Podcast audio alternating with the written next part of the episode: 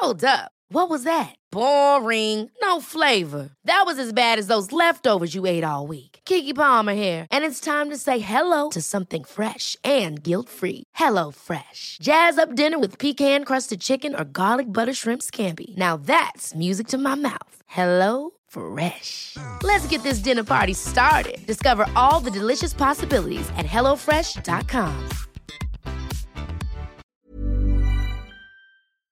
Du weißt ja aus eigener Erfahrung, dass immer, wenn ich bei irgendjemandem bin zu Hause, dann frage ich immer, ob es was Süßes gibt. Ja, Und- bin ich ganz genauso. Und so war das letztens auch bei meiner Mutti. Und ich habe jetzt eigentlich nicht erwartet, dass jetzt was Krasses um die Ecke kommt. Aber meine Mutti kam dann mit einem Riegel von Ahead an. Und Ahead macht Produkte mit weniger Zucker. Und sie hatte mir den Caramel Kakao gegeben. Der hat unter der Schokolade so eine Karamellschicht. Und Mm. oh mein Gott, der schmeckt einfach so gut. Ich kam nicht drauf klar. Und meine Mutti sagte dann, ja, die bei Ahead schmecken aber alle richtig gut. Oh, klingt richtig, richtig geil. Ich finde so, oh, Karamell, da bin ich einfach immer zu haben. Ich bin, da bin ich eine Karamellmaus. Aber den Aufstrich, von dem hast du mir auch erzählt, den hast du fast aufgegessen, oder? Ja, ich bin eigentlich treue Schokoaufstrichesserin von einer bestimmten sehr bekannten Marke. Und ob ihr es mir jetzt glaubt oder nicht, der wurde abgelöst von Crazy Hazel und der schmeckt genauso. Nee, der schmeckt nicht genauso. Der schmeckt sogar noch viel besser und viel schokoladiger. Es ist wirklich, ich, ich, ich komme da immer noch nicht drauf klar. Nee, ihr glaubt das jetzt auch nicht. Ich habe das auch nicht geglaubt. Chanot hat mir davon erzählt und ich habe ihr das auch nicht geglaubt. Und dann habe ich den probiert und es ist ja einfach so verrückt. Der schmeckt wirklich genauso. Und als wäre es die, ich habe es damit verglichen, als wäre es die große Schwester Ja. von dieser Sache. Nämlich noch, noch, noch besser, noch schokoladiger, noch die, die Geschmacks, das Geschmacksprofil ist noch tiefer. Und ich finde es so verrückt, weil die Produkte von Ahead weniger Zucker haben als die gängigen Marken. So, Ja. und da kommen wir jetzt kurz zum Thema, ihr schaltet jetzt nicht ab. Wir sind Selfcare-Mäuse und die versuchen ihren Körper zu verstehen. Und da geht es auch ein bisschen um Ernährung. Ich als Ernährungssportmaus, die jetzt angefangen hat, ein bisschen laufen zu gehen, musste mit 25 Jahren, so lange hat es gedauert, lernen, dass es nicht immer um Schwarz und Weiß in der Ernährung geht. Es geht nicht um den bösen Zucker und auf der anderen Seite das tolle Gemüse, sondern es geht um Balance. Man muss eine Balance finden, um damit glücklich zu sein und um das auch auf Dauer durchziehen zu können. In gängigen Produkten sind nämlich zum Beispiel 50 Prozent, sehr, sehr häufig 50 Prozent leere Kalorien, also wirklich einfach nur raffinierter Zucker, um das Produkt zu füllen und dich davon in Anführungsstrichen abhängig zu machen. Ahead hatte davon aber auch genug und hat gesagt, nee, komm, wir füllen die 50 Prozent mit guten Dingen, damit die auch irgendwas mit sich bringen. Und da geht es jetzt um Ballaststoffe. Und wer davon noch nicht gehört hat, Ballaststoffe sind die kleinen Helfer, die in eurem Darm auch dafür sorgen, dass da alles ordentlich läuft, neben guten Bakterien. Aber Ballaststoffe füttern die guten Bakterien zum Beispiel eben auch. Und auf Dauer, wenn man darauf achtet und weniger Zucker zum Beispiel isst, mehr Ballaststoffe, dann ist das gut für euren Darm und auch deutlich besser für euren Blutzuckerspiegel, was dann zum Beispiel geringeres Risiko für Herzkrankheiten oder Typ 2 Diabetes gibt. Und jetzt Ernährungsstunde beendet, wir kommen zu den nicen Dingen. Ihr müsst es einfach mal selber ausprobieren, Leute. Wir können jetzt hier so viel erklären, wie wir wollen. Aber eure kleinen Geschmacksknospen da auf der Zunge, die müssen es selbst mal erleben. Und mit unserem Code CRIME bekommt ihr auch noch 10% Rabatt. Der Link ist auch nochmal in der Episodenbeschreibung. Und happy snacking. Hallöchen, Saskia und Chenor aus dem Schnitt und aus der weiten Zukunft. Ja, ein Jahr hier. später. Genau ein Jahr später. Wir würden euch gerne mitteilen, dass sich unsere Qualität und unsere Art und Weise zu sprechen absolut verbessert hat und äh, um einen großen Teil verbessert hat. Also solltet ihr diese Folge ganz furchtbar finden, schon nach einigen Minuten, dann schaltet gerne mal in Folge 29 oder 30 oder 28 ein. Genau, da ist nämlich alles anders. Und wir reden freier, wir sind lockerer. Ihr werdet es wahrscheinlich merken, wenn nämlich jetzt im Anschluss die Folge losgeht, welche natürlich unsere erste Folge ist, ist auch schon unser Baby ein bisschen. Ja. Aber es ist uns nicht besonders gut gelungen. Wir waren noch unerfahren. genau. Dann sollt ihr nur wissen, dass ihr in einer der neuesten Folgen reinhören müsst. Wir wünschen euch ganz viel Spaß beim Hören. Verurteilt uns nicht. Es wird noch besser. Genau. Und jetzt geht die Folge los.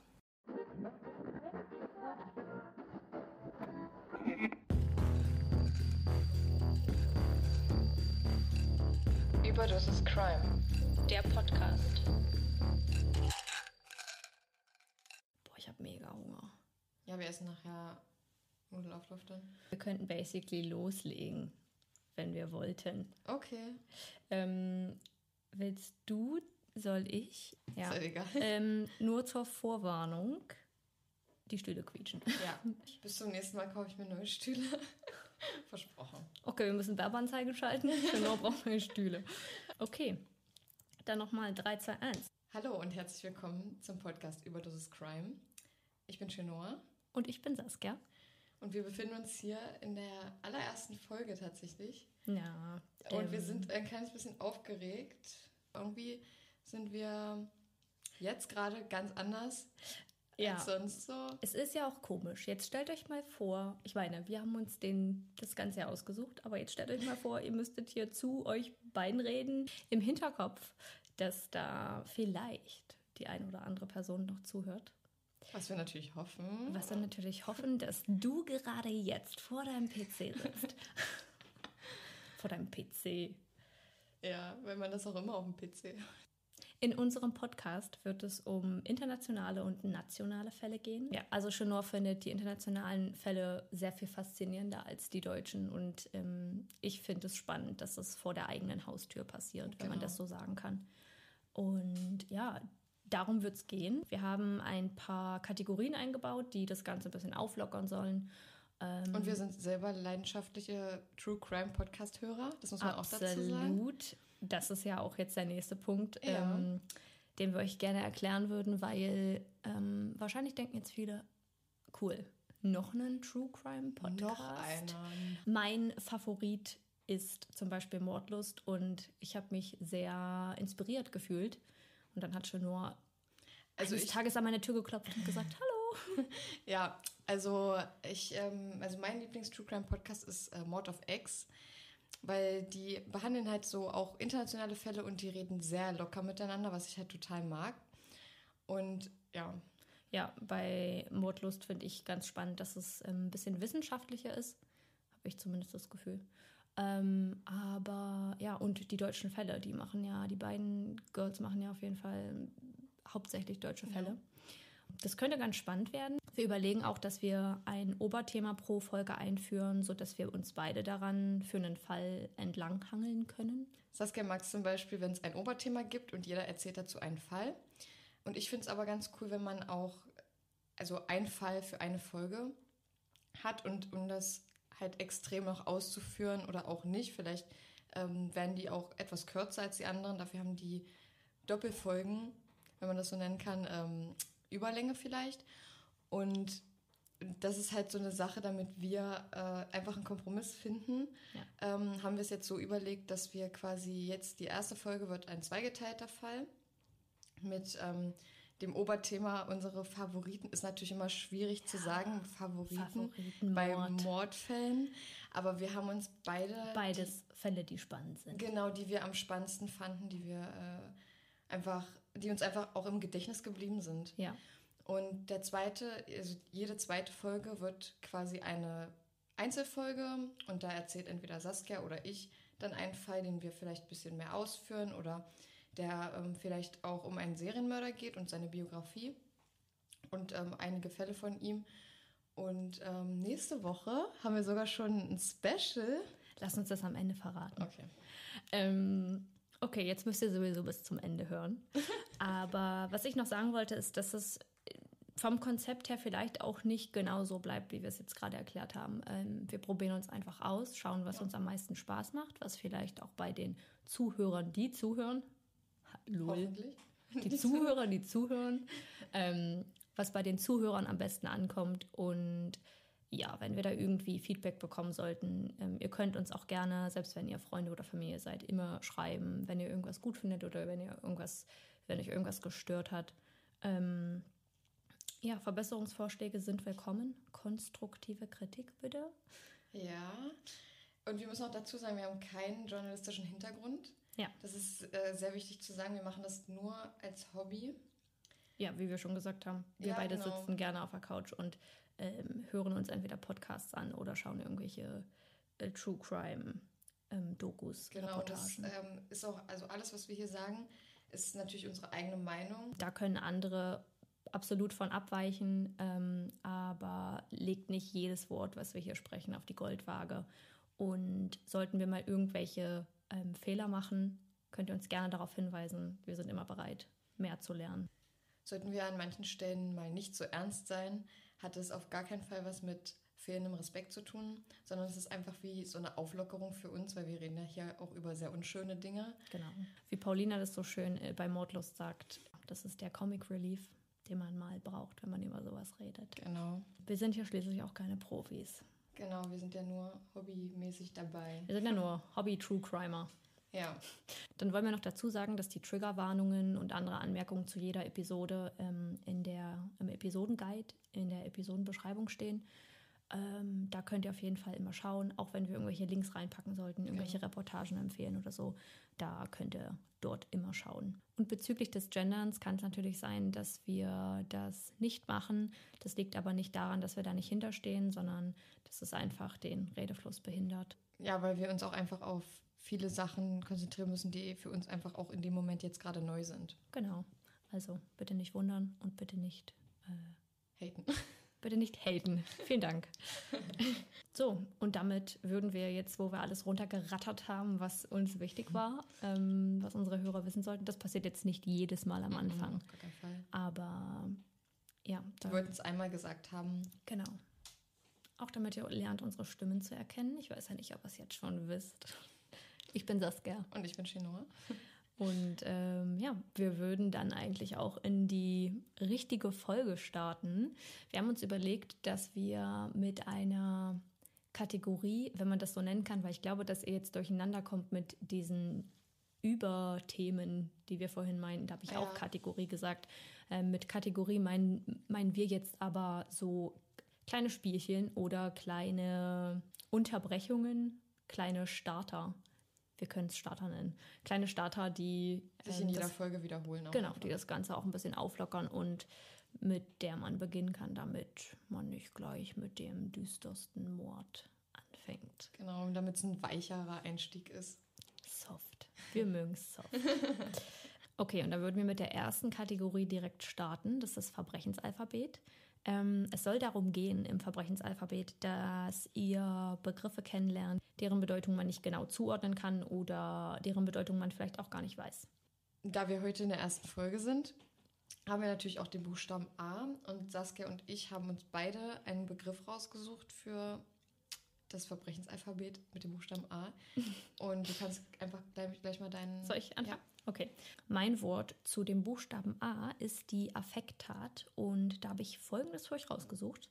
Von einer Affekttat wird ausgegangen, wenn eine ansonsten psychisch gesunde Person in einem schweren psychischen Ausnahmezustand, zum Beispiel rasanter Zorn, höchstgradiger Eifersucht oder Panik, eine Gewalttat begeht.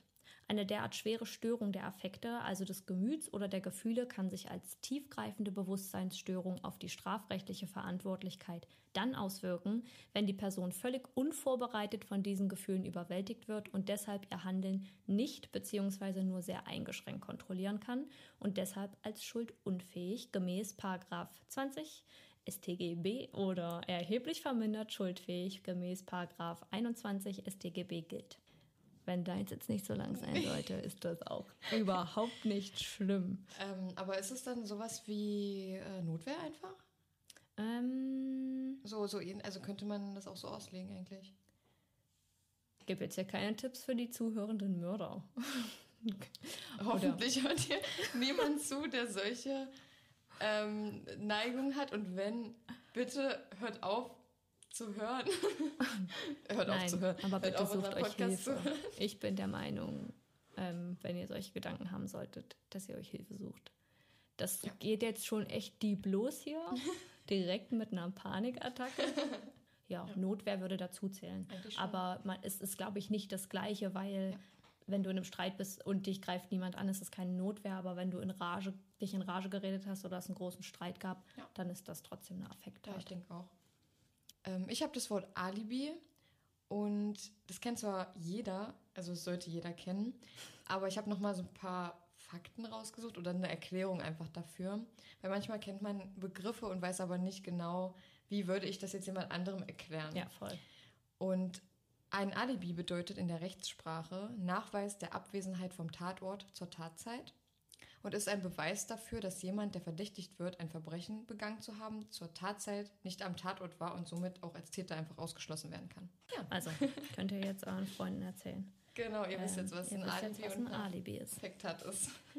Okay, ich würde sagen, jetzt kommt es ja zum spannenden Teil der ganzen Sache hier. Ähm, wir haben schon ausgemacht, dass Chenor anfängt und ich lehne mich jetzt einfach zurück und Chenor fängt an zu lesen. Sie hat mir vorher schon gestanden, sie ist keine gute Leserin. Ja, irgendwie. Also ich versuche, unsere Verhaspler hier so gut wie möglich rauszuschneiden. Ich muss auch sagen, ich kann mich auch gut mal verlesen. Aber Ich denke, es geht dann bei jedem so. ja, Ja. Ähm, seid gnädig mit uns und äh, chillt euch jetzt einfach. Nee, das sage ich nicht. chillt euch jetzt einfach Chillt hin. euch jetzt einfach. Nee, aber ihr könnt euch jetzt gerne einen kleinen Tee holen oder ähm, eine Tüte Popcorn aufreißen. Genau. Oder solltet ihr wird gerade spannend. zur Arbeit fahren oder sonst was. Ja. Viel Spaß, habt einen schönen Tag. Seid Gruselt- aufmerksam. Seid aufmerksam, gruselt euch nicht zu sehr und äh, Bühne frei für Chenor. In meinem Fall geht es heute um den tragischen Tod von Didi Blanchard. Sie war Mutter einer schwerkranken Tochter und war für ihre Bemühungen und ihre Stärke rund um die Krankheiten ihrer Tochter gut angesehen. Im Jahre 1991 wurde Claudine, alias Didi Blanchard, mit Gypsy schwanger. Gypsys Vater Rod Blanchard kam aus einer sehr religiösen und konservativen Familie, weshalb Didi und Rob kurz darauf heirateten. Rod war um einiges jünger als Didi. Er war zum Zeitpunkt der Heirat erst 17 und Didi war 24. Leider hielt die Ehe nicht lange an. Kurz nach Gypsys Geburt ließen die beiden sich scheiden, weil Rod der Meinung war, dass Didi nicht die Frau für ihn sei und er sie aus den falschen Gründen geheiratet habe. Trotz allem wollte er aber auch in der Zukunft für seine Tochter da sein. Gypsy wurde krank. Mit nur drei Monaten. Sie litt unter starken Atemproblemen. Die Ärzte diagnostizierten Gypsy ein Schlafapnoe-Syndrom, bei dem Betroffene im Schlaf unabsichtlich die Luft anhalten. Mehrere Allergien, Leukämie, Muskeldystrophie und Muskelschwund waren nur wenige ihrer Diagnosen. Aufgrund des Muskelschwunds war Gypsy rund um die Uhr auf einen Rollstuhl angewiesen. Auch ihre Augen und Zähne wiesen nach einigen Jahren erhebliche Schäden auf. Diese Hürden für eine alleinerziehende Mutter kaum auszuhalten. Didi kümmerte sich rund um die Uhr um ihre Tochter, weshalb sie nicht arbeiten gehen konnte. Gypsy war auf Spenden angewiesen. Spenden von Organisationen und sogar von der Kirche. Für Gypsy war ein normales Leben als Kind und als Teenagerin nicht denkbar. Sie besuchte die Schule nur bis zur zweiten Klasse, als Didi anfing, sie zu Hause zu unterrichten. Im Jahre 2005 zerstörte Hurricane Katrina das Haus, in dem Didi und Gypsy lebten. Alles, was sie hatten, einfach weg. Auch die Krankenakte mit allen Informationen wie Diagnosen, Behandlungen und die Angaben über die Medikamente. Die Geschichte der beiden wurde immer bekannter und bekannter. Mutter und Tochter bekamen aufgrund ihres Schicksals immer und immer mehr Aufmerksamkeit und Spenden. Im Jahre 2008 wurde für Didi und Gypsy von einer großen Organisation ein behindertengerechtes Haus errichtet. In diesem Haus durften die beiden kostenlos leben. Man versuchte Gypsys Wünsche wahr werden zu lassen. Momente wie die Besuche im Disneyland ließen sie bis über beide Ohren lächeln. Gypsy musste jedoch viele Male operiert werden und bekam eine Magensonde. In dieser Zeit waren Mutter und Tochter immer füreinander da, denn zusammen waren sie stärker als allein. Didi und Gypsy hatten einen sehr populären, gemeinsamen Facebook-Account. Ihre Follower konnten Fotos der beiden sehen und Gypsys gesundheitliche Updates verfolgen. Doch am 14. Juni 2015 erschienen beunruhigende Posts von genau diesem Account. Die Schlampe ist tot. Es dauerte nicht lange, bis die ersten Kommentare der Follower erschienen. Verwirrung. Dann wieder ein Kommentar. Ich habe das fette Schwein aufgeschlitzt und ihre süße, unschuldige Tochter vergewaltigt. Die Schreie waren so laut. Lol. Follower der beiden vermuteten, das Konto sei gehackt worden und es sei einfach ein schlechter Scherz. Die Polizei wurde mehrere Male kontaktiert und darum gebeten, nach den beiden zu sehen. Draußen stand Didis Auto. Das Licht war ausgeschaltet. Die Polizisten klingelten, aber niemand öffnete die Tür. Als niemand reagierte, betraten sie das Haus und untersuchten es. Es war kalt. Die Klimaanlage musste ununterbrochen gelaufen sein. Im Schlafzimmer die traurige Gewissheit. Eine Leiche. Didi Blanchard. Und keine Spur von Gypsy. Der Körper von Didi Blanchard wies zahlreiche Stichwunden auf, der Nacken aufgeschlitzt. Sie musste schon mehrere Tage tot im Haus gelegen haben. Für Gypsy wurde sofort eine Vermisstenanzeige aufgegeben. Aber Freunde waren sich sicher, wenn Didi tot ist, dann ist es nur eine Frage der Zeit, bis man noch Gypsy finden würde. Für alle war unklar, wer den beiden so etwas Schreckliches hätte antun können. Gypsys Rollstühle standen im Haus. Drei im Wohnzimmer und der elektrische im Badezimmer. Man befürchtete das Schlimmste. Als die Polizei sich die Facebook-Posts genauer anschaute, ermittelte sie die IP-Adresse, von welcher diese ausging. Es führte sie ins 500 Kilometer entfernte Big Bend, Wisconsin, zu einem Jungen namens Nicholas Godichon. Die örtliche Polizei wurde darum gebeten, an der jeweiligen Adresse nach Nicholas zu schauen und ihn zu befragen. Doch die Polizei fand nicht nur ihn wohl auf, sondern auch Gypsy. In Nicholas Zimmer fand man Bargeld von Didi und die Mordwaffe, die in einem Brief von Springfield nach Big Bend geschickt wurde. Nicholas und Gypsy sind sich nicht fremd. Sie waren ein Paar. Gypsy hatte den sechs Jahre älteren Nicholas im Alter von 18 Jahren auf einer christlichen Dating-Website kennengelernt. Ihre Mutter untersagte ihr den Kontakt zu Jungs. Sie öffnete sich ihrer besten Freundin über Facebook und stellte ihr viele Fragen über diese Themen. Ihre beste Freundin riet ihr, vorsichtig mit Bekanntschaften aus dem Internet zu sein. Gypsy vertraute ihm. Sie erzählte ihrer besten Freundin von der Zukunft, die sie sich mit ihm ausmalte. Nicholas gestand, Didi getötet zu haben, mit dem Wissen und Einverständnis von Gypsy. Nicholas erklärt, er habe es für ihn und Gypsy getan, sonst würde er sowas nie tun. Gypsy hingegen reagierte geschockt auf den Tod ihrer Mutter und brach in sich zusammen. Nach langem Verhör gab sie zu, ja, ich wusste davon, doch ich bin nicht die, die sie erstochen hat. Beide hatten seit längerer Zeit geplant, Didi zu töten. Solange ihre Mutter lebt, konnte sie nicht mit ihrem Nikolas zusammen sein, dachte sie.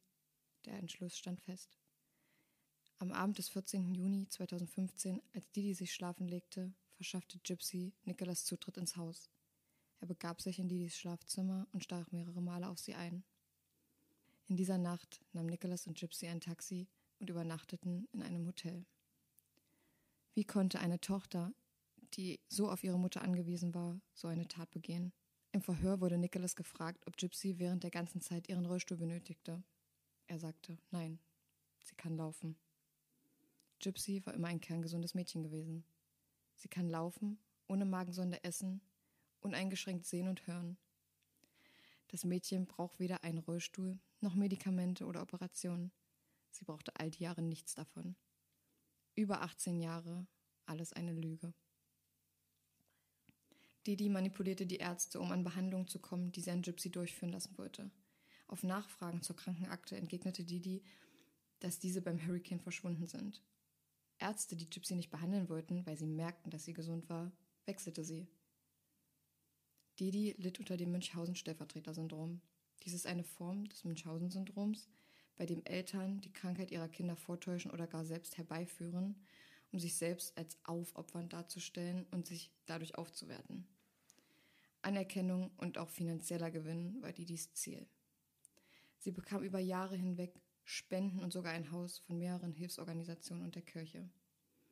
Doch Gypsy war selbst das Opfer ihrer Mutter. Sie beschrieb die Beziehung zu ihrer Mutter als kompliziert. Als Gypsy fünf war, erzählte ihr Didi, sie sei krank und sie würde an Krebs leiden. Sie rasierte Gypsy die Haare ab, da sie durch den Krebs eh wohl oder übel ausfallen würden. Didi versetzte ihre Tochter durch die Medikamente in einen benommenen Zustand. Gypsy musste unzählige unnötige OPs überstehen, wie zum Beispiel die Entfernung ihrer Speicheldrüsen. Ihre Mutter war der Meinung, sie sabberte. Gypsy glaubte ihrer Mutter, dass sie krank war, obwohl sie ganz genau wusste, dass sie essen und laufen kann. Als die Ärzte Gypsy nach dem Tod ihrer Mutter untersuchten, schätzten sie sie als vollkommen gesund ein. Schock. Didi missbrauchte ihre Tochter körperlich, indem sie ihr unnötige Medikamente verabreichte und sie medizinische Prozeduren erleiden ließ. Durch die Medikamente hat Gypsy heute kaum noch Zähne. Didi war nicht die fürsorgliche Mutter, die sie vorgab zu sein. Sie zerschlug Gypsys Laptop, als sie erfuhr, dass sie sich jemandem anvertrauen wollte. Sie kettete ihre Tochter fest und klebte die Fenster blickdicht ab. Ebenso brachte sie Glocken an den Türen an, um zu kontrollieren, wenn diese auf und zugingen. Nicht selten schlug Didi Gypsy mit einem Kleiderbügel und beschimpfte sie als Hure. Ihre Mutter hätte nie zugelassen, dass Gypsy ein normales Leben führt, ein Freund hat, Kinder, ein eigenes Leben. 2015 ließ sich Gypsy Blanchard für die Rolle beim Tod ihrer Mutter auf einen Deal ein. Sie sei zwar schuldig, aber durchlebte fast zwei Jahrzehnte systematischer Misshandlung. Statt wegen Mordes lebenslänglich verurteilt zu werden, plädierte Gypsy auf, schuldig des Mordes mit bedingtem Vorsatz. Zehn Jahre Haft. Nicholas Godey John wurde im November 2018 von einem geschworenen Gericht für schuldig befunden. Im Februar 2019 wurde Godey John zu lebenslänglich verurteilt. Vorzeitige Entlassung ausgeschlossen. Gypsy und Nicholas haben seit den Verhaftungen weder miteinander gesprochen noch Briefe und Nachrichten ausgetauscht. Gypsy könnte 2024 auf Bewährung entlassen werden. Sie ist dann 32. Das Oder? war's. Ja. Ich habe von dem Fall schon ein paar Mal jetzt gehört. Und das ist einfach so krank für mich. Ich meine, wir reden hier sehr wahrscheinlich über viele psychisch kranke Menschen. Ja. Ähm, aber das ist für mich so unbegreiflich, wie man da, wie man sein Kind so Kaputt machen kann. kaputt machen kann. Ähm, Einfach für das eigene, für, das, für die eigene Anerkennung einfach. ja. Also es gibt sogar eine Serie über den Film, die heißt The Act. Und Saskia hat mir gerade erzählt, sie hat den schon gesehen. Genau, ich habe den ähm, mit meinem Freund geschaut und den, ich habe die Serie, nicht den, ist ja kein Film.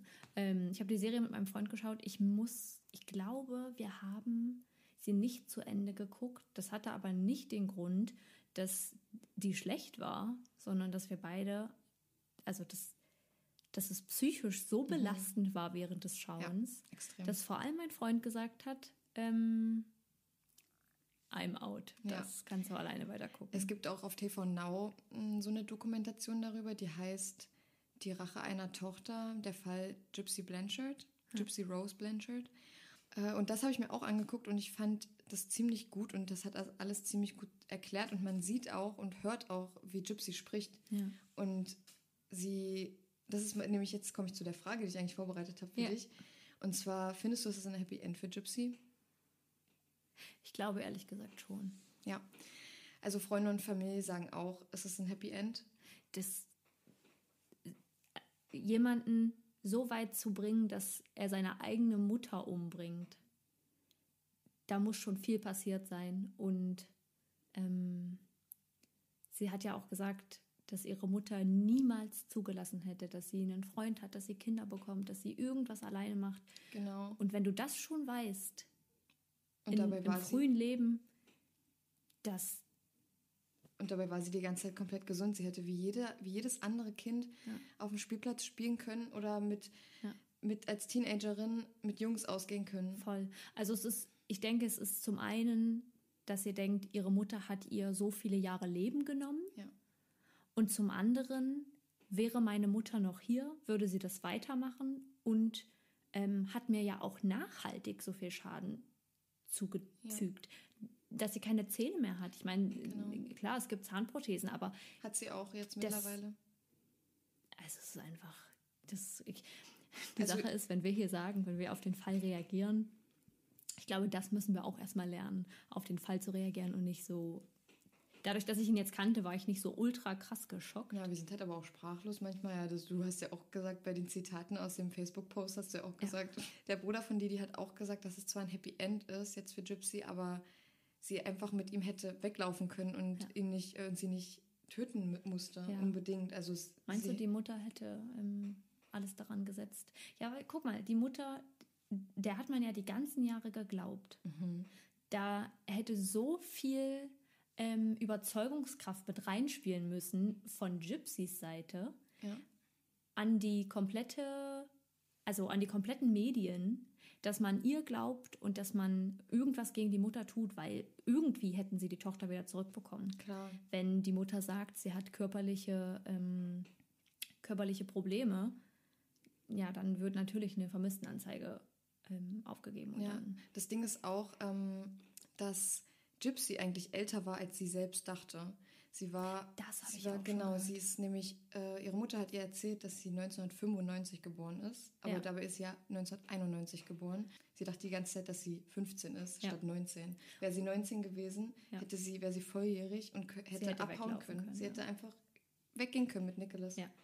Und dann hätte sie vielleicht auch ihre Mutter nicht umgebracht. Aber mit dem Wissen, dass sie 15 ist, wusste sie ganz genau, sie kommt, egal wie weit sie wegläuft, wenn sie gefunden wird, wieder zu ihrer Mutter zurück. Ja. Wegen Sorgerecht auch. Genau, sie würde gesucht werden und zu ihrer Mutter zurückgebracht Genau, werden. ja, genau. Ja, klar, weil das ihre Erziehungsberechtigte ist. Ja, und, absolut. Ähm, ja, es ist äh, absolut, also ich, ich habe mich jetzt schon dreimal wiederholt. Es ist absolut crazy. Und ähm, die Serie kann ich auf jeden Fall empfehlen. Es ist nichts für schwache Nerven, das muss man dazu sagen. Ähm, wir haben das ursprünglich angefangen zu schauen, weil die Joey King äh, die Hauptrolle spielt. Ich weiß nicht, ob du die kennst, ja. äh, auch aus The Kissing Booth. Ja, genau. Und ähm, ja, die mögen wir sehr gerne, weil wir nur ein Individuum sind. ähm, genau, aber ja, die ist auf jeden Fall ultra krass. Ähm, aber ich glaube, ich weiß nicht, wo man die schauen kann, weil wir mussten uns da damals für Amazon Prime dieses Entertainment-Gedöns f- als Erweiterung äh, holen. Ach so, Entertainment, so wie so ein E-News. E-News heißt es so E-News? Channel. Wo man auch Keeping Up with the Kardashians Ja, gucken genau. könnte. Ja, hm. Genau. Das- Das, da- muss da- man sich das- holen und da kann man das dann schauen. Ja, gibt ja auch andere Seiten, wo man das vielleicht. Das wollen wir nicht empfehlen. Nein, Nein. aber. Bitte nur die richtigen Portale unterstützen. Ja, auf jeden Fall. Streamingdienste. Ähm, aber ja, ihr könntet es bei Amazon Prime. Amazon. Auch ich werde immer ausgedacht, dass Was ich, ich mich- Amazon sag. Ihr könnt es bei Amazon Prime gucken. Was ich mich auch gefragt habe, die ganze Zeit, wo ich den Fall recherchiert habe, war, warum haben die Ärzte das einfach nicht gecheckt? Und dann kam für mich die Erklärung halt später. Erstens, Ärzte sind Geschäftsmänner. Die wollen natürlich glückliche Patienten. Ja. Und in dem Fall war er die, die glücklich zu machen. Als Absolut, Gypsy. ja. Und Gypsy konnte die ganze Zeit nichts machen, weil sie einfach unter Drogen stand. Sie wurde permanent von ihrer Mutter medikamentös behandelt, was überhaupt keine Notwendigkeit hatte, weil sie ja wirklich komplett gesund ist. Und ihre Mutter hat eigentlich aus einem gesunden Kind ein Das krankes, kranke, ja. genau, ein krankes Kind gemacht. Oh, ich hab, muss ja auch noch dazu sagen, ich habe ein kleines Problem mit dem Dazwischenreden. Ja, aber das haben wir beide, also ist nicht so schlimm. Okay, ich hoffe, das stört euch nicht. Also wir fühlen uns gegenseitig nicht angegriffen, wenn der andere äh, dem anderen ins Wort Genau. fällt. Ähm, und dadurch, dass die, die dieses Münchhausen-Stellvertreter-Syndrom hat, es gibt nämlich auch noch das Münchhausen-Syndrom. Das ist, wenn Leute sagen, sie sind selber viel kranker, als sie es eigentlich sind, einfach um Aufmerksamkeit zu bekommen und ja, Ach so, deswegen der Stellvertreter. Genau. Weil sie sozusagen der Stellvertreter für dieses Kind oder für diese Person ist, die Genau. eigentlich krank sein soll. Genau, und Ja. äh, das kommt aber ziemlich oft vor und die Ärzte ähm, nutzen es manchmal sogar aus. Also ich habe es in der Recherche ein bisschen gelesen, dass äh, viele Ärzte es auch ausnutzen, dass äh, die Mütter so viele Behandlungen bei ihren Kindern durchführen lassen wollen. Ah, okay. Weil die profitieren ja, Ja, äh, finanziell auch davon, die Ärzte. Und das finde ich halt richtig, richtig schlimm, dass die Ärzte da so mitmachen. Ey, gut, ich kann verstehen, dass wenn sie sagt, ja, die, die Akten von meiner Tochter sind alle wegen einem Hurricane verschwunden. Okay, aber da sollte man trotzdem ein bisschen vorsichtig sein. Und, ne? Hm. Ja, das ist die eine Sache, aber dann, ja, kann man jetzt auch nicht abschätzen, bis zu welchem Punkt, wenn die Mutter sagt, sie möchte, dass die und die Untersuchung durchgeführt wird, dann kann man das ja auch verstehen, dass das ein Arzt macht. Ähm, Ja, und man sieht ja auch- Schwierig wird es dann bei der Medikamentation. Und gerade auch, weil man ja sieht, dass sie ein krankes Kind ist, ist es ja für die Ärzte, die sie behandeln, okay, die sehen, es ist ein krankes Kind, es wird schon stimmen, was die Mutter sagt, die Mutter will nur das Beste für das Kind. Aber das ist es halt manchmal einfach nicht. Ja. In wie, also, in wie vielen Fällen passiert das, dass die Mutter nicht das Beste fürs Kind will und nicht zu ihrem eigenen Nutzen? Aber was ich noch gesehen habe ähm, in der ähm, Serie, das ist allerdings schon ein ganzes Weilchen her, ich würde sagen schon vor anderthalb Jahren oder so. Deswegen kann ich mich echt nur schleierhaft erinnern. Ich glaube aber, dass eine der Ärztinnen, die sie untersucht haben, glaube ich, es war die Zahnärztin, die dann auch irgendwie schon so ein bisschen was ähm, gerochen hat, in Anführungsstrichen. Genau, ich habe auch ähm, in der Doku war auch ein Neurologe, glaube ich, war das, wenn ich mich richtig erinnere. Ja. Der hat auch äh, gesagt, ähm, dass er nichts finden kann, was darauf schließt, dass, die, dass sie wirklich Krankheiten hat. Ja. Und da ist die, die extrem, extrem launisch geworden und hat ihn angeschrien, dass er ihr da auch dann gar nicht helfen brauche und so. Und dann ist sie einfach abgehauen und wie ich schon gesagt habe, sie hat einfach dann den Arzt gewechselt. Ja. Es gab anscheinend immer Ärzte, die irgendwas gemacht, also die sie irgendwie behandelt haben, Ja. obwohl sie vielleicht mehrere als nur dieser Neurologe oder nur diese Zahnärztin, Ja. die den Verdacht einfach hatten, dass sie überhaupt nicht krank ist. Ja. Und das ist einfach, die haben so viele Menschen, oder beziehungsweise Didi, weil Gypsy war ja mm, so auf Medikamenten und auch, dass sie sie, ähm, wenn sie sich jemand anvertrauen wollte, dann hat sie ja so alles gemacht, sie eingesperrt und festgekettet und dass sie dann, weil viele werfen ihr auch vor in der Presse und so war das damals, als Mhm. es passiert ist, äh, dass sie einfach sich hätte jemand anvertrauen können, aber so einfach war es für sie einfach auch nicht. Ja, die Zudem Öffentlichkeit wirft dir das vor. Genau, ja. Ja. Und zudem steht sie auch halt total unter Drogen und Ja. Medikamenten halt. Und sie weiß halt nicht, Ja. ähm, wie, äh, wie soll sie das jetzt machen. Und wenn sie es macht, dann hat sie wieder die Befürchtung, dass ihre Mutter es wieder rauskriegt und sie wieder misshandelt weiterhin. Ja, und auch dieses, wenn man glaubt, wenn dieses Kind in, in der Öffentlichkeit steht, seit Beginn an und man über die Krankheiten psychisch und ähm, physisch mitbekommt und dann kommt das Kind und sagt, ich bin nicht krank. Ja. Ähm, Glaubt der das erstmal, wenn du Richtig. die aus dem Fernsehen Find- kennst? Find da erstmal Leute, die das glauben und die da sofort, ja, da wird es immer Leute geben, die sagen, da wird schon was dran sein, aber ähm, trotzdem ähm, schaut man da ja irgendwie immer mit einem skeptischen Auge drauf. Ja, und die Facebook-Posts, die waren ja dazu da, um die Fährte weit abzubringen von Nicholas und generell Ja. auch ihr. Die haben sie ja auch dann erst geschrieben, da die IP-Adresse ja ermittelt wurde. Wahrscheinlich erst, als sie in Wisconsin waren. Ah, okay, also die beiden haben das geschrieben. Genau, oder halt nur Gypsy. Ja, von ah, von dem Account, von diesem Ja. gemeinsamen Account. Und ähm, was ich auch krass fand, war, dass, also ich habe mir das Video angeguckt, da waren Überwachungsbilder von dem von der Busstation, wo Ja. sie losgefahren sind von Springfield, wo sie gewohnt hat, ähm, nach Big Bend, Wisconsin. Und da sieht man sie äh, und ihn und sie kann ganz normal laufen. Sie ist, du siehst sie und sie ist ein komplett normales Mädchen. Sie würde dir nicht auffallen auf der Straße. ja. Und sie haben sich überlegt, weil sie Angst hatten, dass ihre Taschen durchsucht werden, wegen der Mordwaffe, Ja. dass sie die per Post einfach von Springfield nach Wisconsin zu ihm nach Hause schicken. ja. Ist natürlich, muss man sagen, clever gemacht, weil es hätte schon sein können, dass irgendwie äh, die Taschen kontrolliert werden oder irgendwas. Wir werden auf jeden Fall üben, die ganze Sache hier danach noch ein bisschen auszuführen und zu diskutieren. Das ist, wie gesagt, alles neu und wir nehmen schon seit 52 Minuten auf. Ja, wir schneiden ja noch ganz viel. Wir haben ganz viel zu schneiden. Ähm, aber ja, das war Chenors Fall. Genau. Es Und ähm, ihr könnt auf unserem Instagram-Account zu diesem Fall auch die Fotos finden. Da habe ich ein paar Fotos angefügt von Gypsy, von ähm, ihrer Mutter auch und auch von Nicholas und ihr und auch wie sie heute aussieht. Und falls ihr euch gefragt habt, wer von uns der kreative Kopf ist, der das alles illustriert, also ich bin's nicht, das ist Saskia.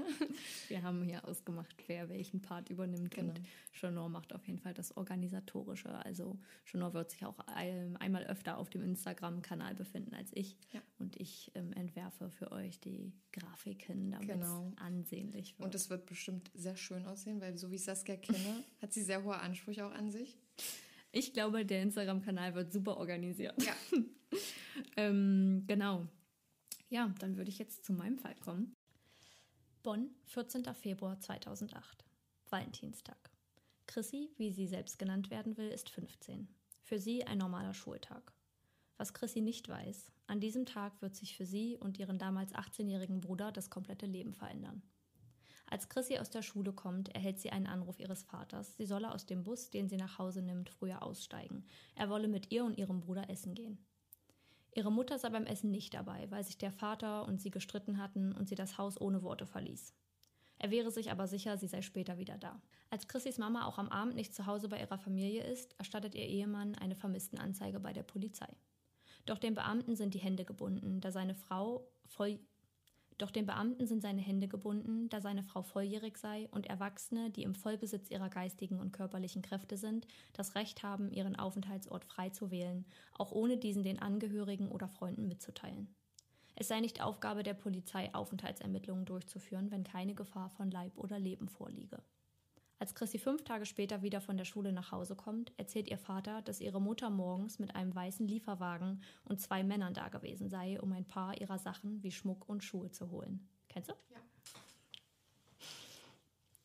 Mitschüler und Freunde erzählten sich, die Mutter sei mit einem anderen Mann durchgebrannt.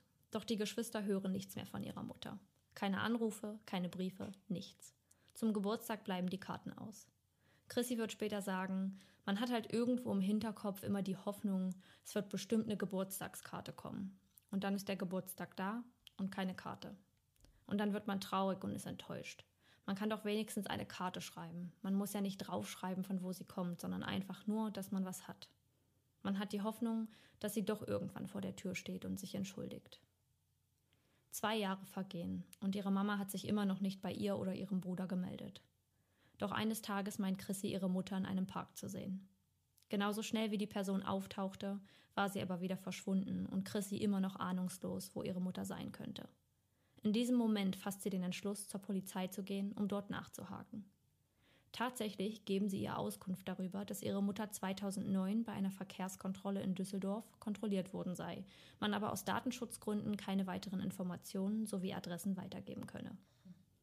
Von jetzt an wird es drei Jahre dauern, bis Chrissy über ihre Mutter Bescheid weiß. Ihr Vater verliebt sich neu. 2010 zieht seine Partnerin zu ihm und den Kindern. Doch Chrissy sträubt sich dagegen, dass eine neue Frau in dem Haus wohnen soll, in das ihre Mutter jeden Tag zurückkehren könnte. Im Alter von 18 Jahren zieht sie deshalb aus. Kurz darauf heiratet sie, aber auch an diesem besonderen Tag kommt kein Lebenszeichen ihrer Mutter. Von da an wächst die Vermutung, dass ihr etwas zugestoßen sein muss. Chrissy hält den Kontakt zu ihrem Vater und besucht ihn regelmäßig zusammen mit ihrem Ehemann. Manchmal gehen er und Chrissys Vater dann in den Keller zum Wein holen. Die Planung für das Weinregal, das ihre Mama so unbedingt wollte, hatten ihre Eltern kurz vor dem Verschwinden begonnen. Für Chrissy aber gibt es nun nichts Wichtigeres, als herauszufinden, wo ihre Mutter lebt. Und ihr Vater verspricht, ihr in jeder Lage beizustehen und zu helfen, wo er kann. Sie wendet sich an das Fernsehen und prompt beginnt ein WDR-Team zu recherchieren. Es wird ein Beitrag über die vermisste Mutter gedreht. Chrissys Vater berichtet von dem Morgen, an dem sie ging. Sie steigerte sich dann immer mehr da rein. Dann bin ich 40, wenn ich noch lange warte, um ein neues Leben anzufangen. Dann will mich eh keiner mehr. Und wenn dir sowieso alles egal ist, kann ich ja gehen. Schnappte sich einen Schlüssel und ging Richtung Tür. Ich habe immer noch nicht reagiert. Dann klappte die Tür und sie war weg. Durch die Sendung fing die Polizei an, sich für den Fall zu interessieren weil der Ehemann nicht nach seiner Frau suchte, obwohl sie seit fünf Jahren nicht auffindbar ist. Ende 2012 beginnen dann die ersten Ermittlungen. Im Frühjahr 2013 lässt der Vater sich vor dem Amtsgericht Königswinter von seiner verschwundenen Ehefrau scheiden, um seine neue Partnerin heiraten zu können. Im Mai 2013 geht Chrissy dann das erste Mal zur Mordkommission, welche ihr den Tatverdacht des Vaters mitteilen. Ein Jahr lang wird die Polizei nun Hinweise sammeln und Chrissy und ihren Vater mehrfach verhören. Als Hauptkommissar Franz Würges den Fall übernimmt, findet er besonders die weiße Lieferwagensituation fragwürdig. Häufig sei es in vermissten Fällen so, dass einer eine Geschichte präsentiert, die meistens kein anderer kennt und bezeugen kann. Keiner hätte den Lieferwagen gesehen und keiner hätte die Männer gesehen, die mit der Frau das Haus verlassen haben. Chrissy wird ins Gesicht gesagt, dass die Aussage ihres Vaters nicht glaubwürdig sei und Tatverdacht gehegt wird. Sie wird nach komischen Aussagen und Unruhe ihres Vaters befragt. Doch Chrissy glaubt nicht daran, dass ihr Vater etwas damit zu tun haben könnte. Der Fall geht zur Sendung Aktenzeichen XY des ZDFs. Hier wird der Fall vor der großen Sendung über Madeleine McCann vorgestellt und um Hinweise der Bevölkerung gebeten. Daraufhin bekommen sie viele Anrufe, unter anderem aber einen, der aussagt, der Ehemann habe nach dem Verschwinden viele Bauarbeiten an seinem Haus begonnen.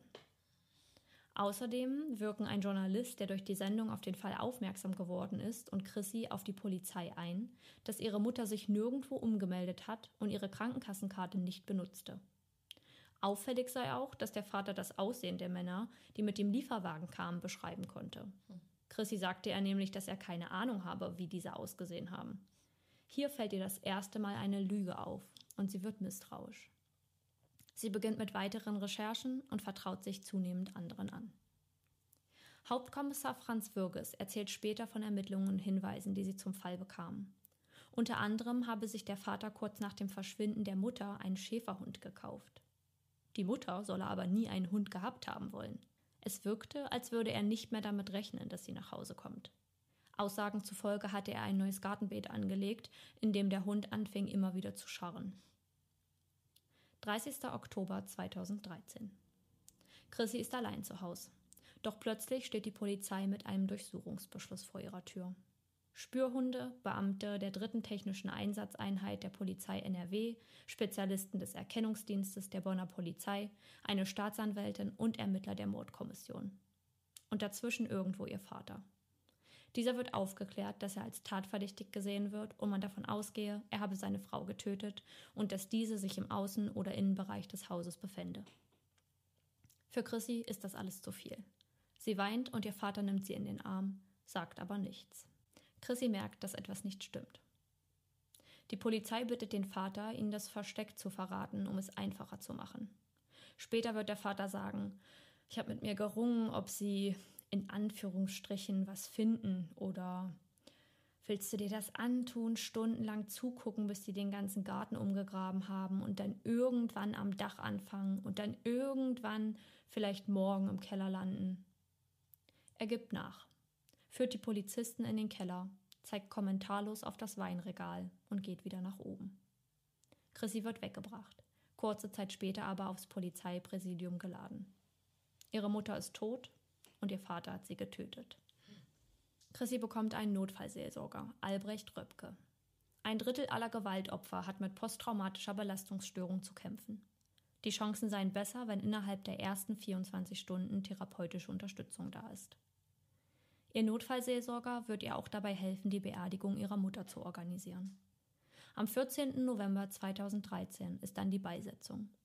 Die Kosten dafür muss Chrissy über Spenden und Unterstützungsgelder aufbringen. Ihr Vater ist nicht dabei. Er sitzt in Untersuchungshaft.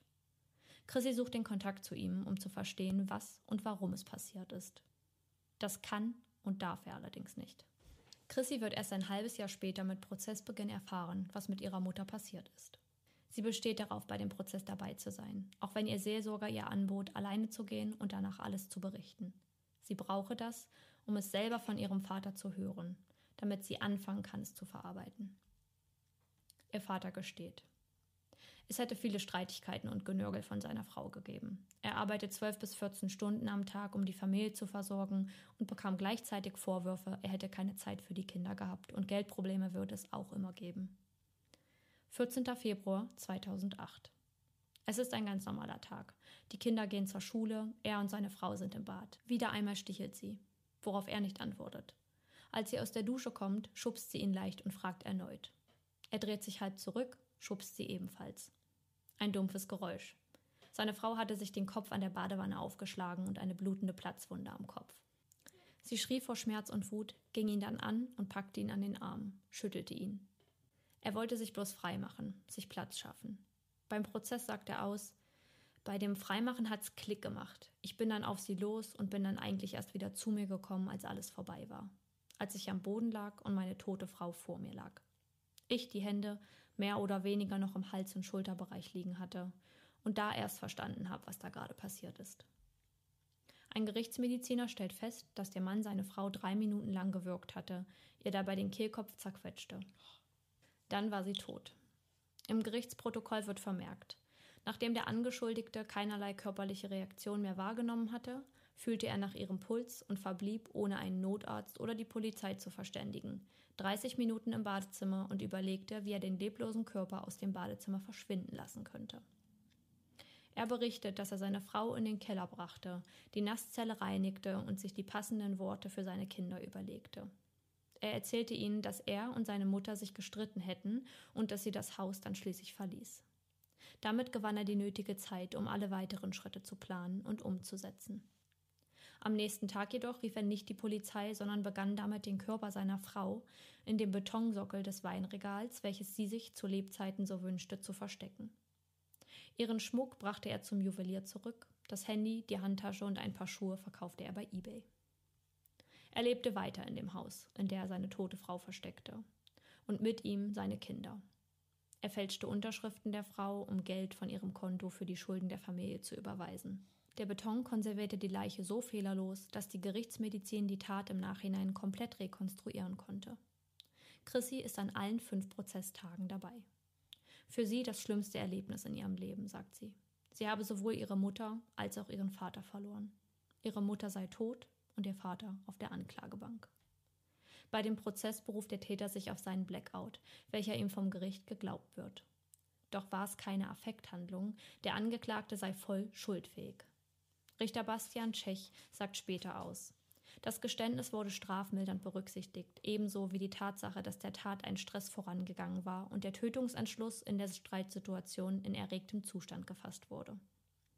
Am 17. März 2014 fällt das Urteil zu acht Jahren Freiheitsstrafe wegen Totschlags. Chrissy jedoch findet, es sei kein Totschlag, sondern Mord, weil es eine lang andauernde Situation gewesen sei und nicht aus Versehen innerhalb von zwei Sekunden geschah. Sie sagt, es sind für mich drei Minuten, in denen ein Mensch darüber nachdenken kann, was passiert. Es wird sich darüber aufgeregt, dass sie selbstständig weiterlebt, in den Supermarkt geht und sich auf die Straße traut.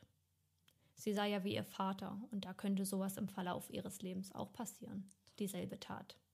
Am Tag der Beerdigung wetten Boulevardreporter, wer als erster ein Foto von der Tochter schießt. Notfallseelsorger Röpke sagt dazu, Menschen können an persönlichen Katastrophen wachsen, was als posttraumatische Reife bezeichnet wird. Das dürften die Personen aber nicht zugeben, da die Leute ja erwarten würden, man müsse daran zerbrechen. Chrissy ist jetzt im Zwiespalt.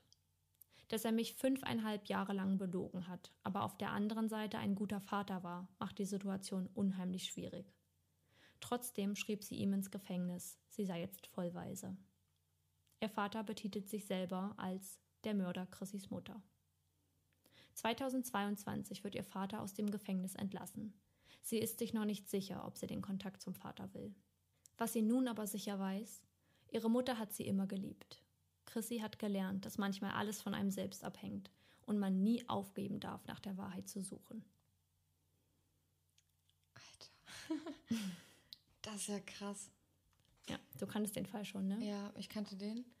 Ähm, aber ich fand es trotzdem krass, so die Details nochmal zu hören. Ja, war bei, das gleiche bei deinem Fall auch. Ja. Nochmal chronologisch zu hören oder zumindest. Ja, und es gibt Fälle, die kann man sich auch einfach immer wieder und wieder anhören. Ja. Obwohl man es schon weiß, weil man sich einfach immer denkt, boah, Ja. krass.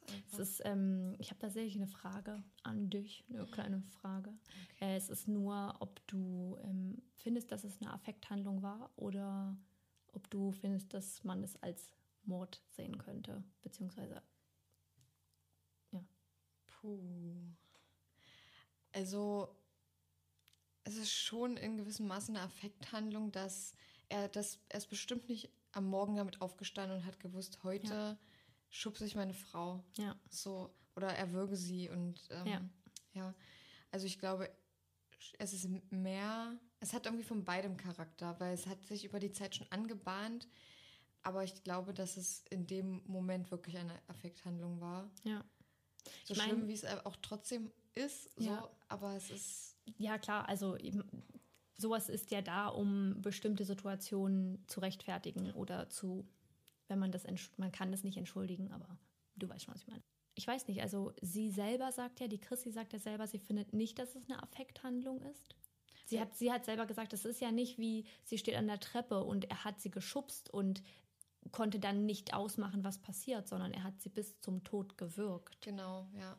Ähm, Sie und Chrissy lebt ja auch mit den beiden zusammen. Das heißt, sie kriegt mit, wie sich die Sache vielleicht zugespitzt hat zwischen den Eltern. Ähm, also die Affekthandlung war, denke ich mal, dass er sie geschubst hat und hätte, wäre sie daraus resultierend gestorben, Ja. wäre es auf jeden ganz Fall, klar, ja klar. ganz klar eine ähm, Affekthandlung. Danach ist ihm aber die Sicherung wahrscheinlich einfach durchgebrannt und, und er hat sie halt bis zum Tode gewirkt. Ja. Ich kann auch ähm, Chrissy verstehen, dass sie sagt, das war Mord, gerade weil sie die ganze Au! das Ganze ist gerade gestoßen, ähm, weil die ganze Sache von dahin bis dahin fällt einem auf als Kind, denke ich einfach. Ja, Und klar. Vor allem bei den Eltern. Genau, ja.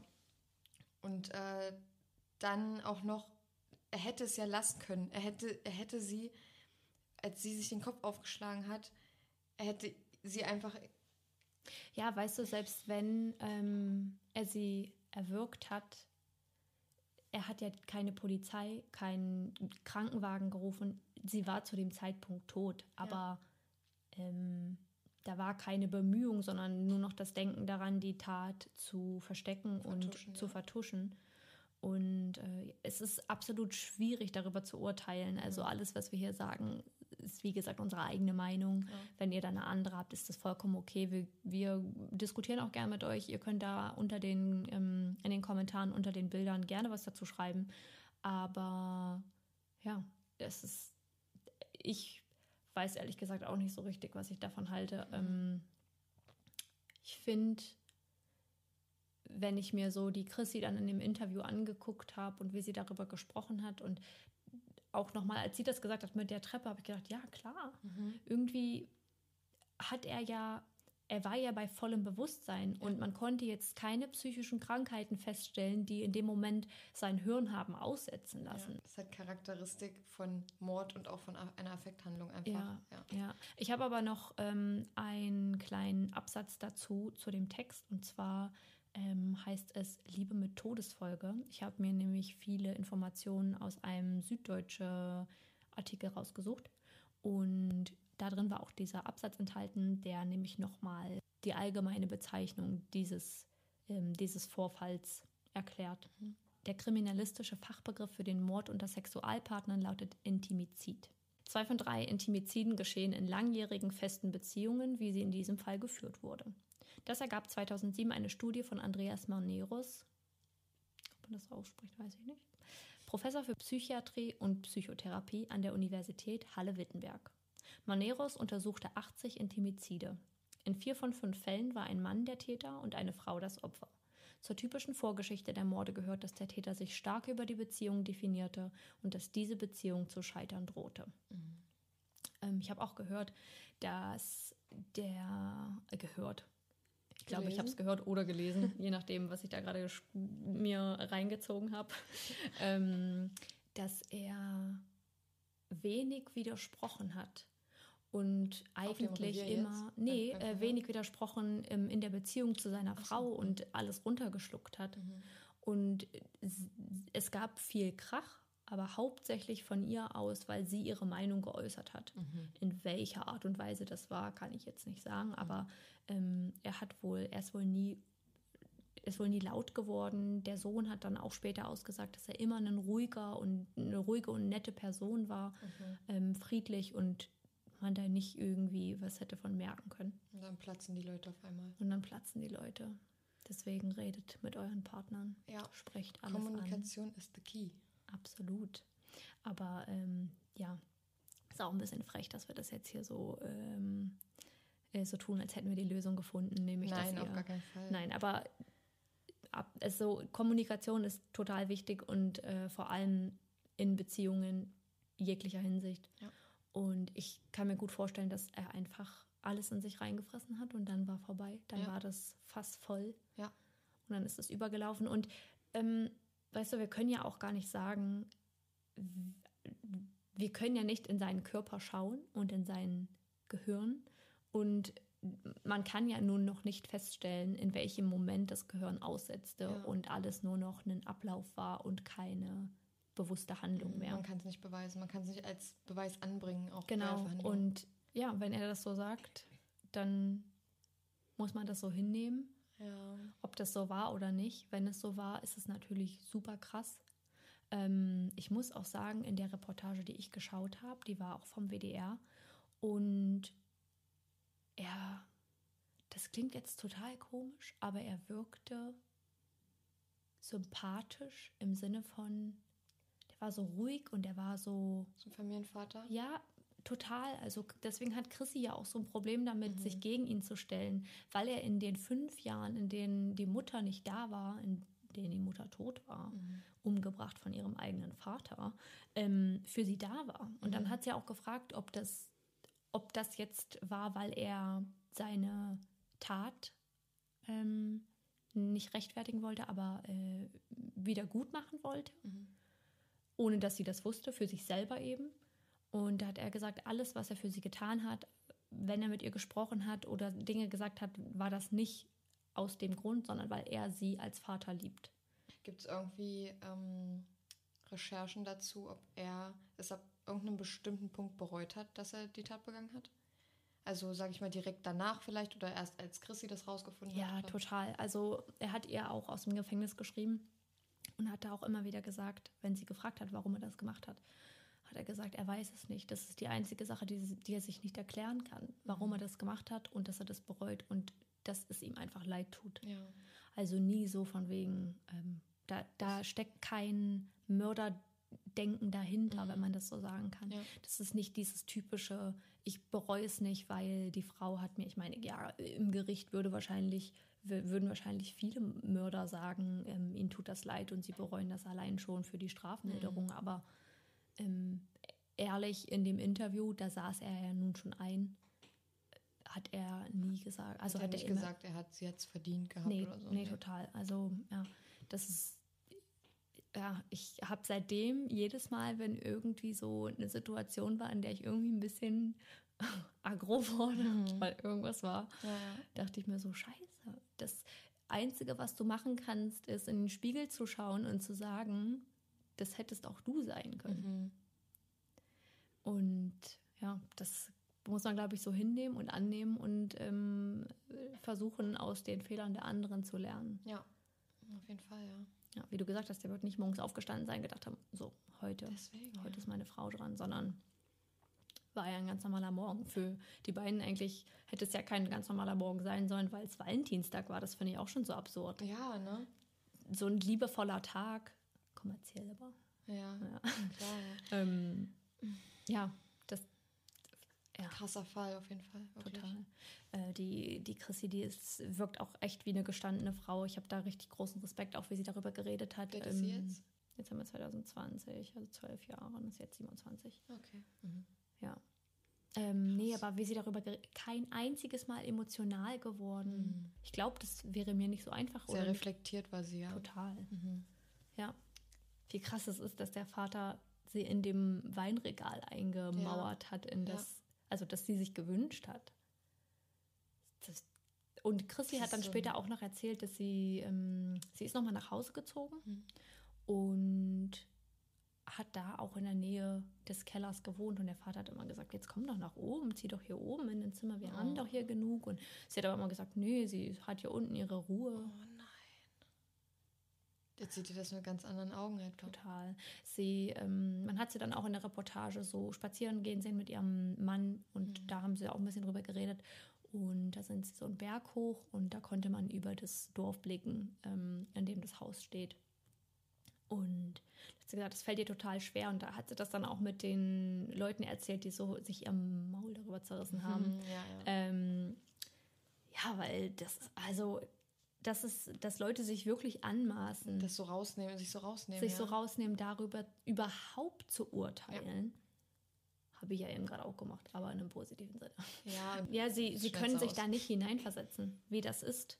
Und dass man an sowas vielleicht auch nicht zerbrechen will. Mhm. Dass es Menschen gibt, die stark genug sind, da standzuhalten. Jeder trauert auch einfach unterschiedlich und ähm, Ja. wenn das für Chrissy der Weg ist, sehr rational und reflektiert auch einfach darüber Ja. zu sprechen, dann ist das ihre Art, damit, Umzugehen. damit umzugehen und einfach, einfach zu trauern. Äh, jeder hat da seine Art, wie er damit am besten klarkommt. Ja. Ich glaube auch, dass da viel wirklich dieser Notfallseelsorger beigetragen hat, zu beigetragen hat. Ähm, ich habe, glaube ich, auch schon von, ich habe auch schon von Fällen gehört, wo das eben nicht der Fall war und die Menschen gehen kaputt daran, Mhm. weil das so ein einschneidendes Erlebnis ist. Du kannst furchtbar traumatisiert werden. Mhm. Aber ja, jetzt ähm, hat sie erzählt, sind in dem, in dem Haus, äh, ist da eine neue Familie eingezogen und die Kinder spielen da jetzt immer glücklich im Vorgarten und ja, puh, eine äh, schwere Pille zu schlucken. ja, auf jeden Fall war krass. Ja. Okay, ähm, ich glaube, äh, wir wären damit am Ende der beiden ähm, Fälle angekommen. Chanur rennt jetzt weg. Ach so. Ah, sie sieht mich nicht mehr. ja, wir haben da noch eine kleine Kategorie vorbereitet, zu der wir noch keinen Namen haben. Ja, stimmt. Wir müssen uns noch äh, kreativ Wir müssen noch ein bisschen, brainstormen, aber wir hatten beide ziemlich viel zu tun. Genoa hat eine neue Katze, die ganz viel Durchfall macht und, und Flöhe hatte. Und ähm, hat sie aus dem äh, Tierheim geholt Genau. und peppelt sie jetzt auf. Aber ist natürlich nicht so easy, ne? Und ich äh, muss nebenbei einfach arbeiten. Aber die Kategorie Trommelwirbel heißt ähm, unsere Favoriten. Wir, Bis jetzt heißt wir so. werden da noch einen ähm, Ja. kreativeren Namen für finden. Ja. Aber jetzt, bis jetzt heißt es unsere Favoriten. Und damit wollen wir euch einfach nochmal zum Abschluss eine etwas leichtere Kost geben. Jeder wird euch einfach einen Favoriten nennen, den man in der letzten Woche hatte. Genau. Egal, was es ist. Ich finde Chenors ziemlich witzig und ich muss ehrlich sein, ich habe mir noch keine Gedanken über meinen Favoriten gemacht. Das fällt mir jetzt gerade auf. Oh, oh. Ähm, ich werde mir das jetzt mal ganz kurz überlegen und dann ne, werde ich euch das mitteilen, nachdem Chenor dran war. Ja, also mein Favorit der Woche ist äh, ein Vernebler gegen Flöhe tatsächlich, weil äh, als ich meine Katze aus dem Tierheim geholt habe, hatte sie, ohne dass ich das wusste, Flöhe, weil die Katze leider nicht behandelt wurde, äh, bevor sie zu mir kam, was ich, Du musst noch dazu sagen, dass die Katze auch erst einen Tag da war. also, ja, Das kann, können wir auf jeden Fall mal drin lassen, also jetzt egal. Okay. Sie war nur einen Tag da und deswegen konnte sie nicht behandelt werden. ja, genau, also sie war nur einen Tag da und am Montag wäre der Tierarzt gekommen und ich habe sie aber am Sonntag geholt. Und ähm, er hat aber dazu nichts gesagt. Stopp. Eine Frage. Erzählst von der, von der Folge? Ja, klar, er kommt doch dem Wochenende, wo die Folge hoch. Ah, okay, gut, dann, ah, dann hat es sich, Ja, okay, ja, dann genau. hat es sich schon erledigt, weil Chenors Freund weiß bis jetzt noch nichts davon. Ja. ähm, genau, und habe sie am Sonntag geholt und war am Mittwoch erst mit ihr beim Tierarzt. Und der hat mir gesagt, dass sie erstens Würmer hat. Das wusste ich aber schon, weil das hat man an dem dicken Bauch einfach erkannt. Und Das arme Mäuschen. ja, Das ist ganz doll süß. ja, die ist schon ganz niedlich. Ähm, Wir werden euch mal ein kleines Foto in die- in die Story posten. Ja, genau, können wir machen. ähm, und sie hat halt Flöhe. Und ich habe sie zu Hause schon mit dem Flohkamm gekämmt, aber Hm, es waren keine drin. Und dann habe ich mir, also habe ich gelesen, dass die Flöhe halt nicht nur in der, in der Katze sind, sondern sich auch auf die Umgebung übertragen, sagen ich mal so Polster, also wie meine Couch, mein Bett und meine Stühle, alles. Und da hatte ich ein bisschen Angst, muss ich sagen, und habe mich auch ein bisschen unwohl gefühlt die Zeit hier, weil du denkst, boah, ich kann mich jetzt halt nicht auf die Couch setzen einfach, Ja. ne? Und da habe ich mir einen Vernebler gekauft, das ist nämlich mein Favorit der Woche. ähm, ein Vernebler gegen Flöhe, habe ich ja schon gesagt. Und Ja, Chenor fühlt sich jetzt wieder wohl in ihrer Wohnung. ja, weil ich, also der, das ist quasi so ein Ding. Ähm, das ist wie so eine Spraydose. Man stellt sie in den Raum, drückt den Sprühkopf, also erstmal entfernt man alle Lebensmittel, alles was, also man kann halt Sie wollte das gern mitessen einfach stehen lassen. Äh, und dann äh, stellt man das auf so eine erhöhte äh, Fläche? Fläche und drückt den Sprühkopf runter, der rastet ein und dann muss man so schnell wie möglich den Raum verlassen. eine richtige Bombe. Richtige, äh, ja, richtige Nebel, wie sagt man Eine das? Nebelbombe. Nee, Eine Rauchbombe. Nebel? Eine Nebelmaschine. Ach so. Ra ah, okay. Rauchbombe. äh, es ist aber nicht, ähm, es macht nur so ein bisschen Nebel, also es Ja, ist so ein bisschen es ist ein bisschen diesig im genau. Raum, ne? Ja. Und ähm, dann rennst du ganz schnell raus. lässt es, So Also habe ich es tatsächlich auch gemacht. Ich auch, ja. Ähm, und lass es dann zwei Stunden, also innerhalb von zwei Minuten entleert sich das, lässt es stehen. Ja. Und dann wirkt es ein, nach zwei Stunden machst du die Fenster auf und lüftest und dann kannst du dein normales Leben wieder führen. Ja, die, ähm, es werden einfach alle, alles kleine Geziefer abgetötet und auch ähm, Die Eier und die Larven. Genau, und äh, hält für sechs Monate vor. Ja, das ist halt auch wichtig, weil ich hatte das, hab das gemacht und einen Tag später hat sie sich irgendwie immer noch gekratzt, obwohl Ja. es einfach auch vielleicht nicht sein kann so richtig, dass sie da noch Flöhe hatte. Ja. Weil dieses Ja, aber vielleicht haben ja die auch schnell. auf der Couch gesessen und sind sie dann nochmal angesprungen. Ja, safe. Da muss man einfach drum herum ein bisschen. Und es ist äh, schwierig mit so Sofas, die, wo man die Bezüge nicht abziehen kann. Wie willst du das sauber machen? Ja, ja. Ähm, Ja, ich hatte sowas auch schon. Ja, Ja, ich hatte mal zu Hause Maden, ähm, Lebensmittelmotten, war auch ultra eklig. Äh, ich hatte so eine kleine Tüte Nüsse in meinem Schreibtischcontainer. Die sind dann auf jeden Fall über meinen ganzen Schreibtisch gekrabbelt und ich habe mich so unglaublich eklig Ja. und unwohl in meinem eigenen Zuhause gefühlt und äh, ich sprühe jetzt auch in jede Ecke. Ist vielleicht auch nicht gut für meine Lungen, aber äh, ja, was willst du machen? Ja, also ich hatte schon ziemlich Stress mit der Kleinen, hatte ich bisher noch nicht. Aber dafür ist sie ja auch nicht von irgendeinem Züchter, sondern einfach Ja. aus dem Tierheim und sie ist halt eine Fundkatze. Ja. Das heißt, sie hätte vielleicht auch den Winter gar nicht überlebt, hätte man sie nicht gefunden. Oh, ja, sie war auf einem Feld ausgesetzt. Genau, sie war so, also ausgesetzt weiß ich nicht, aber ich denke eher nicht, dass so ein kleines, also Ja. sie ist ungefähr sechs Monate geschätzt. Ja, noch ganz, ganz dolle klein. Die hat noch einen ganz kleinen Kopf. Ja, ganz, und ganz große Ohren. Ja, sieht aus wie ein Luchs. Ja. Wir packen euch ein Foto in die Story, genau. dann werdet ihr es sehen. Dann werden wir es unter den Highlights unserer Tierbabys, weil ich habe nämlich auch zwei Katzen zu Hause bei meinen Eltern. Die sind ziemlich frech. Und ähm, hat sie denn jetzt eigentlich schon einen endgültigen Namen? Nee. Oder nee, Bis okay. jetzt heißt sie noch Hexe. Ja, wir nennen, ja, schon nur nennen sie jetzt Hexe, weil ähm, die Katze immer auf die Füße springt. Ja, und äh, mit, also direkt mit Krallen und nicht nur mit Pfoten. So richtig böse. Ja, so eine Hexe Richtig halt. böse halt. Ja, ähm, mein Favorit habe ich mir jetzt ganz fix überlegt. Ähm, eigentlich habe ich zwei. Dann habe ich auch zwei. Nee, okay, ich nehme einen. Ich habe einen äh, mega. Warte mal, irgendwas wollte ich noch sagen.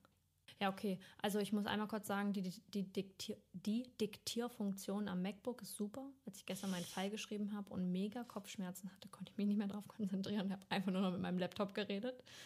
Und ähm, aber mein richtiger Favorit ist eigentlich, dass ich einen super leckeren Kuchen letzte Woche gebacken habe. Wow. Ähm, ich versuche gerade, ich kann dir mal ein Bild zeigen. Warte. Packen wir euch auch in die Story. Packen wir euch auch in die Story. Äh, gleich noch das Rezept dazu, falls ihr das nachbacken wollt. Oh, das wäre natürlich. ich ich würde es auf jeden Fall machen. Er ist ein bisschen aufwendig. Nee, geht eigentlich. Äh, warte. The photo, the photo.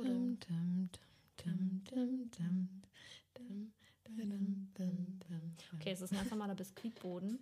Darauf sind dann ähm, pürierte, nee, nicht mal püriert, kleingestampfte Himbeeren aufgekocht mit Himbeer-Maracuja-Apfelsaft und äh, draufgekippt, ausgekühlt. Da ist dann noch Maisstärke drin, damit es ein bisschen fester wird. Und dann obendrauf eine Creme fraiche Sahne Creme und darauf Himbeeren und Butterkekse. Wow, habe ich schon gesehen. War ja, schon sind nur auf den sozialen Medien. stalkt mich ein Hab ich das bisschen. schon gesehen. Nee, mega, mega lecker. Kann ich nur empfehlen. Also vor allem im Sommer, der schmeckt so richtig frisch. Der war nicht zu süß. Ah, ich hatte noch so äh, weiße Schokolade oben drauf geraspelt. Ich habe so Hunger. Oh, wir werden uns danach auf jeden Fall was zu essen machen. Und Ja. ich würde gerade alles dafür geben, diesen Kuchen nochmal zu schmecken. Aber naja, beim nächsten Mal bringe ich den vielleicht mit. Oh, das ist nice.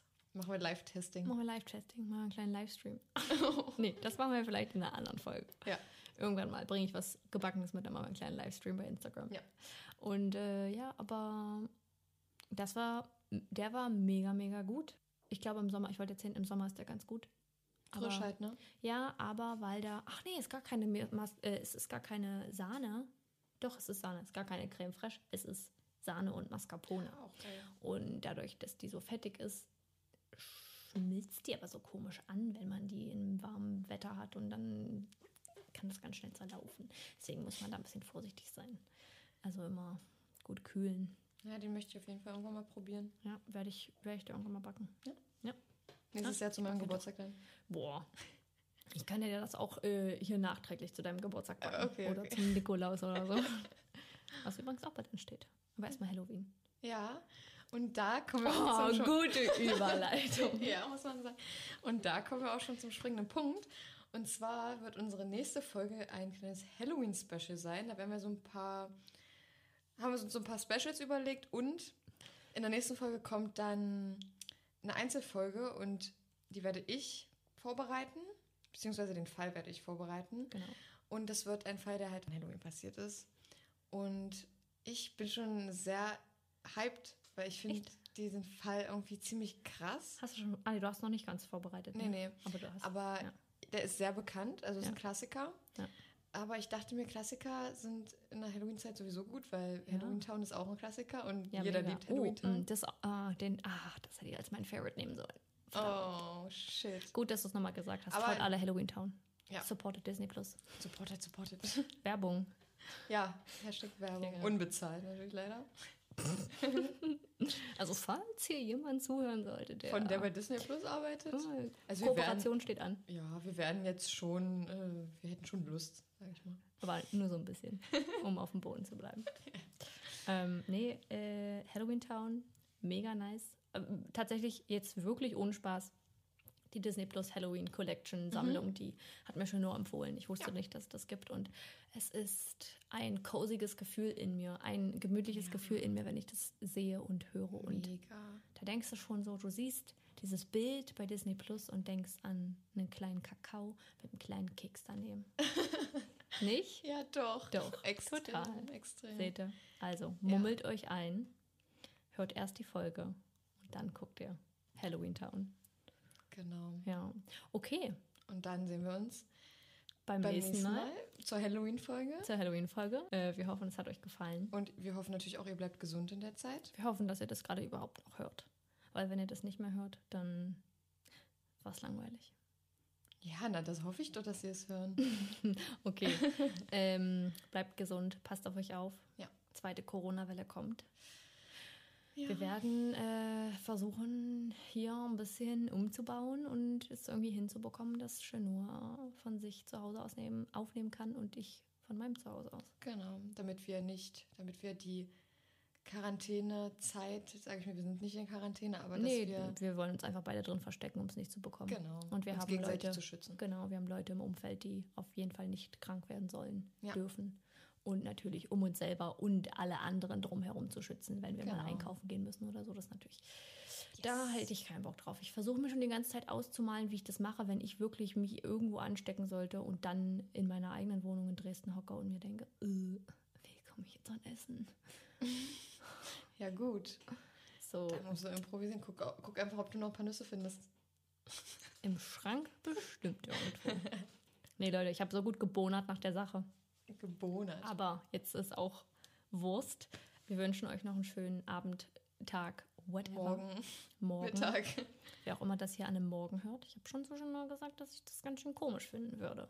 Ich selber höre Morgens? keine Podcasts, keine True Crime Podcast früh am Morgen. Nein, Nee, erst ab 10.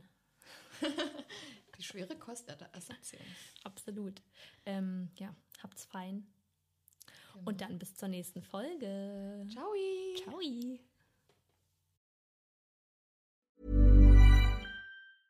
Hey, it's Paige DeSorbo from Giggly Squad. High quality fashion without the price tag. Say hello to Quince. I'm snagging high-end essentials like cozy cashmere sweaters, sleek leather jackets, fine jewelry, and so much more. With Quince being 50 to 80% less than similar brands. And they partner with factories that prioritize safe, ethical, and responsible manufacturing. I love that. Luxury quality within reach. Go to quince.com slash style to get free shipping and 365 day returns on your next order. Quince.com slash style.